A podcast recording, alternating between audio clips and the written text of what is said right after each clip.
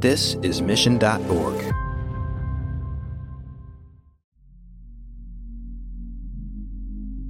Marketing Trends is brought to you by Salesforce Pardot, B2B marketing automation on the world's number one CRM. Are you ready to take your B2B marketing to new heights? With Pardot, marketers can find and nurture leads, close more deals, and maximize ROI. Learn more by visiting pardot.com slash podcast or click on the link in our show notes. Welcome to Marketing Trends. Thanks. Thanks for having me. I'm Ian Faison, and I am joined. That voice sitting across the table from me is our new co host, Lauren Vaccarello. Hold the applause, everybody. Yeah. No, thank you. I'm so, so excited to be here.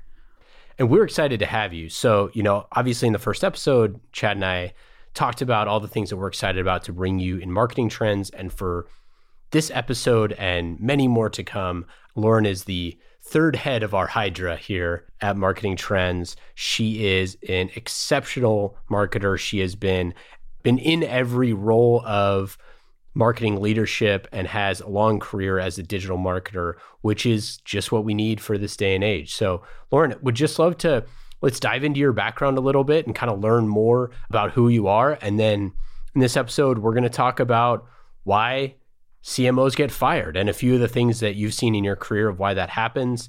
And we want to talk about, you know, what are the things that Lauren wishes she knew that her friends and peers and colleagues talk about behind closed doors. Like that's the point of this podcast is to learn all this stuff. So Lauren, let's uh, let's dive into that background. Cool. I'll tell you guys a little bit uh, a little bit about me. So I've been doing marketing for 15 or 16 years. I'll give you a little bit of insight to things that you can't find about me on the internet. The good thing about having a very unique name is, or the bad thing about having a very unique name is you can find everything about me on the internet. The things that are harder to find is my first marketing job was actually at a record company, which is not on the internet. I did sales and marketing for a punk record label in Brooklyn before Brooklyn was cool. And I did things like cover design and calling distributors. And then my first job in digital marketing, again, not on the internet. I worked at an online dating company before online dating was socially acceptable and things that people did. And I had to figure out how to run paid search campaigns for online dating when it was Google and there was Overture, which was bought by Yahoo, and how everything worked. And a lot of my early career was just diving into things that were new technology and figuring out how it worked. I remember I'd ran um, digital marketing at a online trading company. At the time, the company that I was working for was the eighth largest advertiser on Google. And we were probably spending $2 million a month, which on Google AdWords then was just crazy amounts of money. Now you have, I think in the recent booking.com um, earnings call, they were saying they were spending a billion dollars a quarter on Google. Oh my goodness. Isn't it insane? That is wild. So my like piddly $2 million a month at the time was a ton of money. And I remember, you know, working at this online trading company doing online marketing because it was the only kind of marketing they did and saying, "Hey, we're generating leads for for retail salespeople, and what do we do about it? And how do we get better leads?" And saying, "Well, I'm spending this money on Google AdWords. It would be great if I could integrate Google AdWords with my CRM system." Well, my CRM system is this weird thing called Salesforce, and how do I make it work together?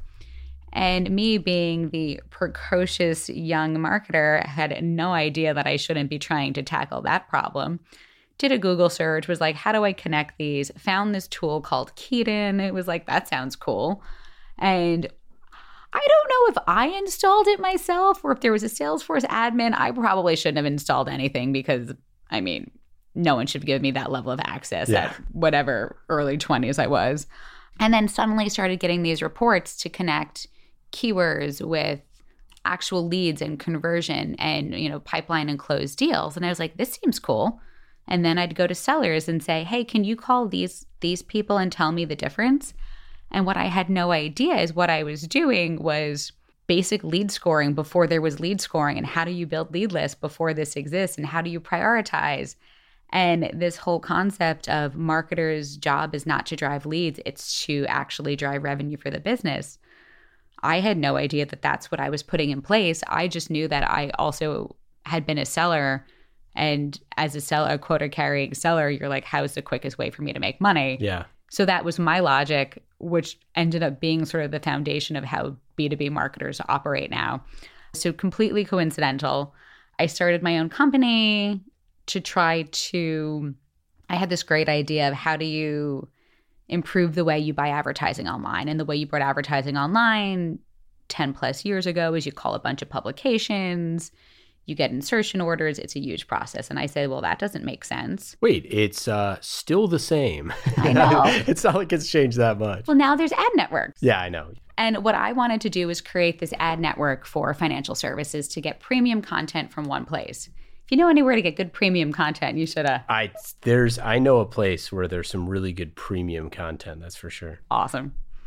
So in 2008, I was like, I'm going to create this network of premium content for the financial vertical. It's going to be amazing. If anyone remembers 2008, Yeah.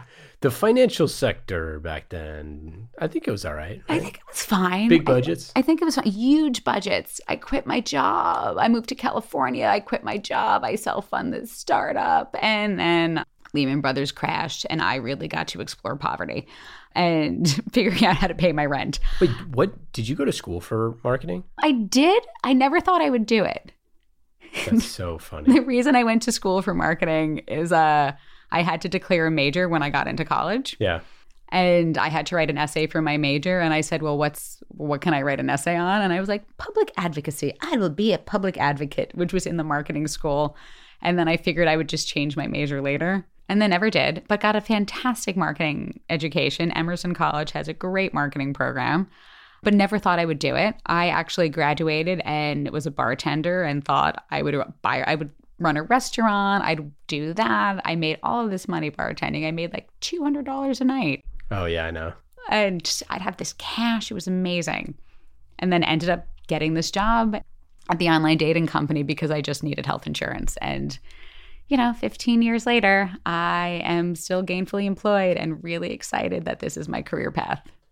And one of the things that I just want to kind of brag on you for a little bit of why we're so excited to have you as part of the podcast and as my co-host sitting across from me at sunny Palo Alto here is that Lauren has the ability to blend the strategic with the tactical, much like we talked about in the first episode with Chad, but it's a rare quality and you see it with the best marketers and the best CMOs that they can do this. And it's something that is really difficult because there are so many tactics now. And the best marketers going forward are going to be able to understand all of those tactics and how it fits into the broader strategy. And it's something that you know why this is called marketing trends is because the trends that we're talking about are really successful to win today, to win tomorrow, to win next year, to win 2 years from now.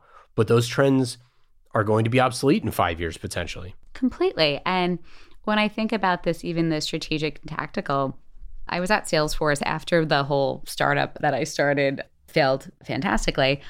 I ended up getting this job at this company, Salesforce. It seemed good. I had used their product before, and they were about 2,400 people when I started. I'm not the category leader. And I think things that I learned a lot when I was there was this idea of sort of strategic and tactical. It was how do I understand the business? How do I understand what matters? How do I get the overall strategy and vision? And then how do I use all of these different ways of execution and think of it like a jigsaw puzzle and say, if we are trying to accomplish X, here's everything I have at my disposal. Now, what do I put together to be able to do that? And how do I have a conversation with the CEO or the COO or the CMO or whomever that is that strategic conversation saying, here's your goals. This is how this is what you're trying to accomplish. This is how we're going to do this. And then also go and talk to my team and set that vision, but be really clearly articulate. Here's the different tactics we're going to do. Here's where, how we're going to accomplish this. So it's not just a bunch of fancy words. It is something that's truly achievable.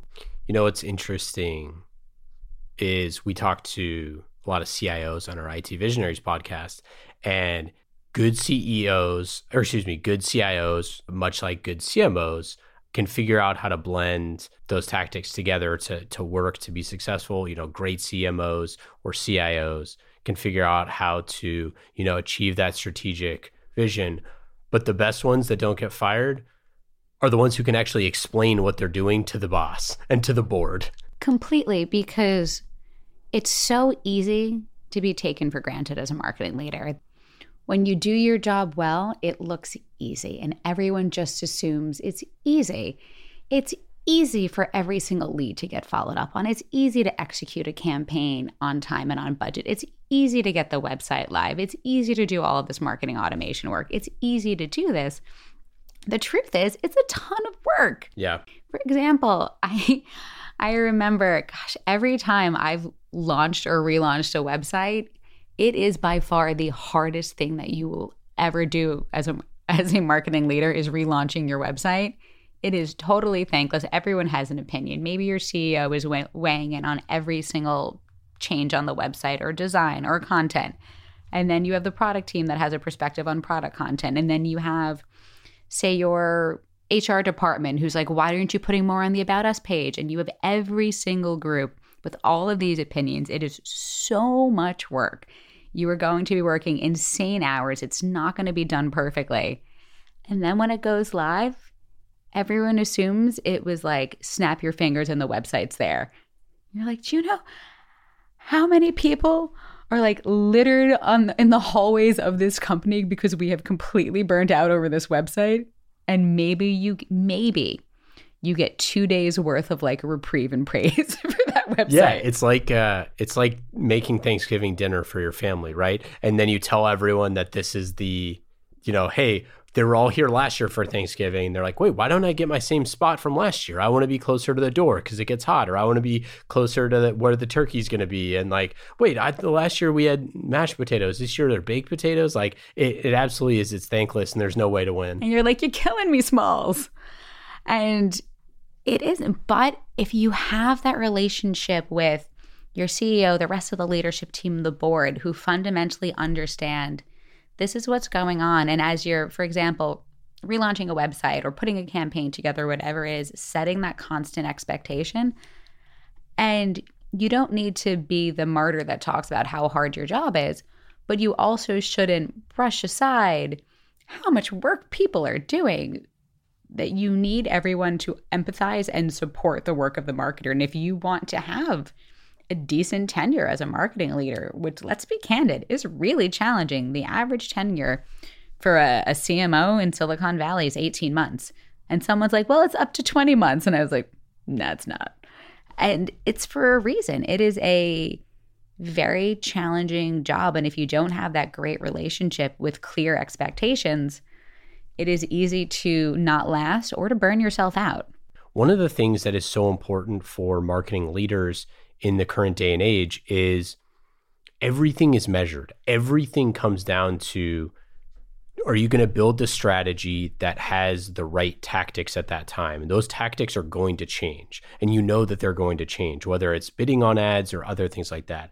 And Lauren, over the course of her, if you if you've ever seen her speak or if you've seen any of her writing, has the ability to blend those two things, which is really unique. And it's something that in the digital world is critical. And we wanted, you know, to bring her on as the as the co-host of this podcast because everything is the digital world now. Every single company has to have this capacity and has to know how to manage demand gen, manage leads, manage these digital funnels. And if you don't, you're going to get left behind. And there's so many learnings that between Lauren, your peer group and you have had over these years that we wanted to be able to bring that stuff to the forefront. So let's kind of just talk through some of those things. Like, what are the things, like, what are those mistakes that you've seen people make or that you've made over the years that you see people kind of get set in their ways and ultimately, like, get fired as a CMO? Totally. And you brought up a really, really good point, and it's this ability to go from strategic to tactical. And you see marketers who are great at talking and great at sort of painting the vision, but when it comes down to execution, just just can't do it. Or the marketer who gets so stuck in the details but doesn't understand the proverbial forest through the trees. Um, I think the the things that make certain marketers really really great, and I've seen success in my career and sort of my peers around me, is this idea of adaptability. The reason I get a kick out of the fact that I started in digital marketing before it was socially acceptable is that was only 15, 16 years ago. And now you can't be a marketer with at least understanding how the internet is going to fuel your product and how quickly that's changed. And I remember being one of the first B2B advertisers who was using Facebook. And this was years and years ago. I was at Salesforce and I was running a paid acquisition for them at the time. And Facebook was doing um, this offsite that they were getting 25 companies together to try to figure out advertising and try to figure out how to run advertising on Facebook. And I remember sitting in this hotel ballroom talking to the head of product for Facebook and a bunch of other people talking about as advertisers, what do we care about and what do we buy? And the irony of that is, I probably had some small input into something that I've spent tens of millions of dollars on as an advertiser. And social media wasn't a thing. Yeah. And now it is the thing, and it is where we spend our money, and it's where we spend our time. And I remember when there was a question on Jeopardy, which was, What's the biggest search engine? And they got it wrong, and the answer was Google. And now that is just so ingrained in our DNA and how quickly everything has changed and the speed and rate of change, both of technology and what skill sets you need as a marketer, it just keeps getting faster and faster. And what makes you a good marketer today might make you irrelevant in five years. So that adaptability and that curiosity is completely, completely critical right now. Yeah. And I think that we are building this podcast and marketingtrends.com because there is no you know 10 year check-in like there is for a physical therapist. Like there's no recertification. There wasn't a certification in the first place right? We've talked about in the past that all of our marketing books are irrelevant know, by the uh, time they're published. Yeah literally. Yeah. i mean and marketing i'd say more so than any industry completely. it's completely irrelevant. And you know the principles still don't necessarily fit. And and if you don't stay you know there's a reason why the podcast is called marketing trends because we want to stay up to date with the current trends because that is where the value is created. It completely is and it's what are the things we need to do as marketers to be ahead of the game? And I remember when the only thing you needed to do was to win in your category was to put up some search ads and eventually maybe put up ads on Facebook. Now everybody can do this. So now what makes you different? Now what do you need to be able to do as a marketer, whether it's your messaging or your content or your campaign strategy or tactics or execution or thinking about how video or AI plays in?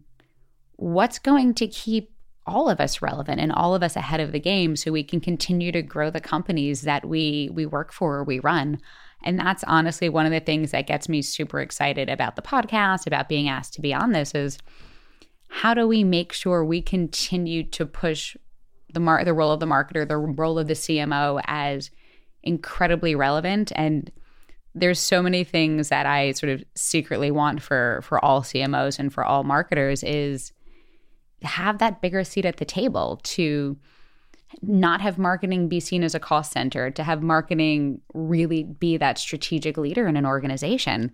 And that's part of what I want to talk about on this or what are the things we're seeing? How can as marketers we stay ahead? And the flip side is for good or for bad at this point in my life, the vast majority of people I spend my time with are senior marketing leaders. And we have these great conversations about what's actually happening, what is happening when we're running our teams or our departments. And we have these conversations about what challenges we're facing, what's working, what's not working. And it's super candid that you have in these small group settings with people that you trust. And it's the the real stories that nobody talks about publicly. And I'm fortunate enough that a lot of the people that I spend my time with who are really interesting, successful marketing leaders have agreed to come onto this podcast and have the same kinds of conversations about what drives all of us and not have it over drinks at the you know secret marketing leaders lunch that we do quarterly. At, at the mission we've done a lot of work to bring secret conversations to the to the public that there's things that are being talked about in business things that are being talked about by executives that a lot of the other executives or other people who want to be executives someday are not privy to. And if we can kind of democratize some of those conversations, it leads to better business results for all of our companies. And I think for CMOs specifically, it's a time of unprecedented change. Like they're, you know, 10 years ago when you were sitting down learning how Facebook ads work, the world has completely changed in, in the last decade with 80% of money being spent on Google and Facebook. Yep. And guess what? In 20 years from now, it ain't going to be the case. Completely. If you looked at 15 years ago, where the majority of money was being spent, classifieds was in the top five. And it's TV, it's print, it's classified ads who spends money on classified ads now? And it's the what made you relevant at one point in time could be the thing that sinks you if you become so, so tied to that one thing. And at the same time, as marketing leaders and aspiring marketing leaders are making sure we're staying on top of where the world is going, there's some core principles that will fundamentally always exist of who is your target audience? What are your key product differentiators? What's your messaging? And something that I'm seeing right now that I get such a kick out of is you have all of these growth teams that are popping up and they're awesome and they're pulling in all of this data. And the amount of data that they have is unprecedented right now to create all of these offers and to come up with all of these different ways to do promotions. And i remember talking to uh, someone that runs a growth team at a very large company and they've got these brilliant data scientists running all of these different experiments and we're sitting and we're chatting chatting through some of the promotions that they're doing. And the first thing that i realized is you're running these experiments with all these promotions but you're not telling any of the people any of your customers why they're getting this offer. They just know that suddenly this is x percentage cheaper. Cool everybody's happy with paying less money but you're not contextualizing it. And it was because this whole generation is popping up that are so smart and so data oriented but they haven't done the sort of basic principles of marketing of if you're going to provide an offer, who are you sending to? Why are you sending it to? And what information do you want to raise? And as marketing leaders, we now need to figure out how to bridge these gaps between really traditional marketing, between where digital marketing is right now, between this whole evolution of growth and what is all of this and how does this all work together. So it's a really fascinating time to be a marketing leader and to figure out what is marketing anymore, what's not marketing. One other sort of quick funny story of the the conversations that hopefully we'll have more of here is um the thing nobody ever wants to talk about or what you what what you fundamentally don't know. Because we're all supposed as marketing leaders in general as business leaders, we're supposed to know all the answers. And I remember having a, a conversation with a bunch of other marketing leaders about the role of the SDR and where does the SDR sit in an organization? And should SDRs sit in sales? Should they sit in marketing? We have, you know, there's arguments pro and against. And it ended up being this really candid conversation of like, all right, do I want this? Do I want the SDRs to come under marketing? Do I want to push for this? And having one person saying, well, I run the SDRs and here's why it's great. And then another person saying, I ran the SDRs. You want nothing to do with this. And having those really candid conversations of just saying, you know what, just tell me the real deal. Is this worth me making, putting a lot of effort for? Because if you all tell me this is more angst than it's worth, I'm not going to do it. If you all tell me this is game changing, I will go and I'll fight. And having those types of relationships and candor is a lot of what I really want to come out in this podcast. Yeah, and I think that the conversations that we've had so far are really good examples of that. And I think that ultimately a lot of marketers just want to know where they stand mm-hmm. and know if they can have enough rope to hang themselves with. You Completely. know what I mean? Like I, I think there's certain there's certain folks that are saying, hey, it's like if you give me more headcount via having SDRs, that's great. That's what I want. And then, you know, someone else might say the opposite thing. But what you don't really see is the pros and cons of those delivered in a way that is that is valuable. How do you see CMOs like back to the them, you know, CMOs, why do they get fired? Why do marketing leaders get fired? How do you see the willingness to change? Like how many people, you know, we don't have to say percentage wise, get left behind versus innovate their way out of a job? It's a really, really good question. I think some get left behind, but what's interesting are the ones who, and this is not statistically significant information, and this will be purely anecdotal. A lot of the the marketers whose skill sets aren't necessarily evolving still keep getting new jobs and still keep failing their way up. And it happens a lot. And then you have the marketers that are so ahead of the game that no one understands a word that they're saying. And they are so, so ahead of the curve. It's hard for people to keep up with them and they may or may not last. What makes them last is if they have this understanding and the support, whether it's from the CEO or from the board. And that's what ends up being really, really critical is if you want to last as a marketing leader, do you have the right expectations set with your with the CEO and the board? A good example of this is that there's several different types of marketers, but really bucketing it into sort of the three main types of marketing leaders. And I read some article that there are seven types of marketing leaders, and I read it and I went, yeah, this is three. Um, yeah, I I love that sort of stuff, like the uh, twenty irrefutable laws of whatever. It's like there's not 20 or 3 or 7 or whatever it is like it these are just made up exactly it's like we have now just said the same thing six times yeah like this is all there is it's helpful but like they're helpful rubrics but it just there's we'll just say this. There's a reason why the Ten Commandments lasted for uh for two thousand years is because people like numbered lists. Yeah. well played. So if I think about sort of marketing leaders, you have your grain of salt, take the all grain of salt. You have your sort of performance marketing leader, the marketing leader who's really closely aligned with sales, is numbers, is spreadsheets, is growth, is the this is how much pipeline we're going to generate, ARR. They are the growth person. You have your product marketing leader, which is perceived as more strategic. They're going to talk about messaging, they're going to do go to market strategy. They probably haven't ever really had to think about pipeline and ARR. They're, they'll be the people who their relationship with sales historically has been around more sales enablement. And you'll have your brand leader, which is going to be longer term, visionary. Who were we as a brand? where marketing leaders fail and where a lot of CMOs end up getting fired are a couple of things. The company says, I, for example, I want a demand gen leader, I want a demand gen leader, I want a demand gen leader. And they come in, and the first thing they're asked to do is, well, what's our messaging? What's our product positioning? And they can do this, but that's not their core skill set as a marketer. They, it's maybe their secondary skill set. But when you hire one type of marketer, but the expectations of that marketer is actually you need to be a brand person or a product marketing person.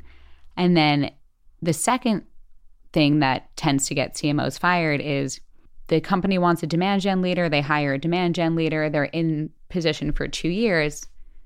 The company is shifted, the market shifted, technology moves, and maybe the core type of person they want now and the main skill set they're focusing on and the main thing that they need is no longer building demand, it's now what's the evolution of our product and our product positioning and what's our strategic roadmap. And the CMO, who was your saving grace, the unicorn you've always wanted, suddenly isn't quite what you need anymore. And it's that change of expectations that tends to get CMOs fired or get them in a place where they say, I don't want to do this anymore. So, do you think that the skill set of that marketing leader is not where it needs to be, or would you say that the expectations of that person's skill set are not what they need to be? Or it's think, like, hey, yeah. you've been a demand gen marketer your whole career. You're not ready for this next next phase. I think a lot of it's the expectations because once you get to a, a level of seniority in marketing, and I say that, you know, I'm a digital marketer, I'm a performance marketing leader. I've run product marketing teams for, I don't know, six years, and I run brand teams for probably six years if I actually had to like hands on keyboards myself and be the person that does everything, I will index to performance marketing. But I can still do product messaging and I could still do brand work, but it's just not my number one skill set. But to your point of expectations, you hire someone for a certain skill set, the expectations of that role might change and the perception of that leader may say this person is or isn't. What tends to save that leader is the relationship that they have with maybe the CEO, with the board, and having that having that degree of trust to know that they are the strategic partner for the business and they are not a commodity. What's wild to me is that, you know, you hear a lot in the venture capital world about the fact that when they're investing in early stage companies, it's like, hey, we need an idea that's really big and a founding team that can go recruit a team to build this thing, yeah. right?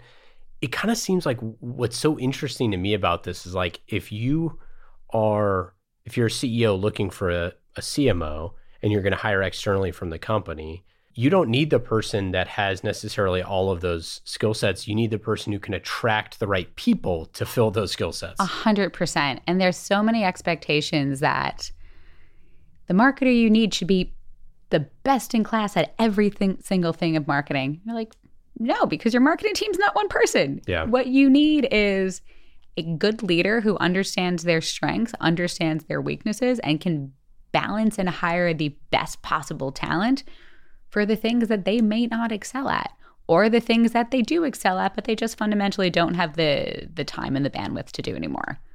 What's the dumbest thing that you've seen a marketing leader get fired for? Arguing with the CEO. No way. Yep you and this is just good general advice for everyone not just going into a marketing leadership job but really any job is the you have to understand the environment and the culture and when anyone when you go into an org and they say you know we really like constructive conversations and we want to have this ability to debate pressure test that a little bit because yeah. some some organizations don't believe that where it's the disagreement Oh, I did also hear a story once, um, and I'm not going to say where I heard this. And this was still get a kick out of a sales leader and a marketing leader were sort of butting heads, and the marketing leader had said to the sales leader, "Well, if you don't, if you don't like what I'm doing, then you should just fire me."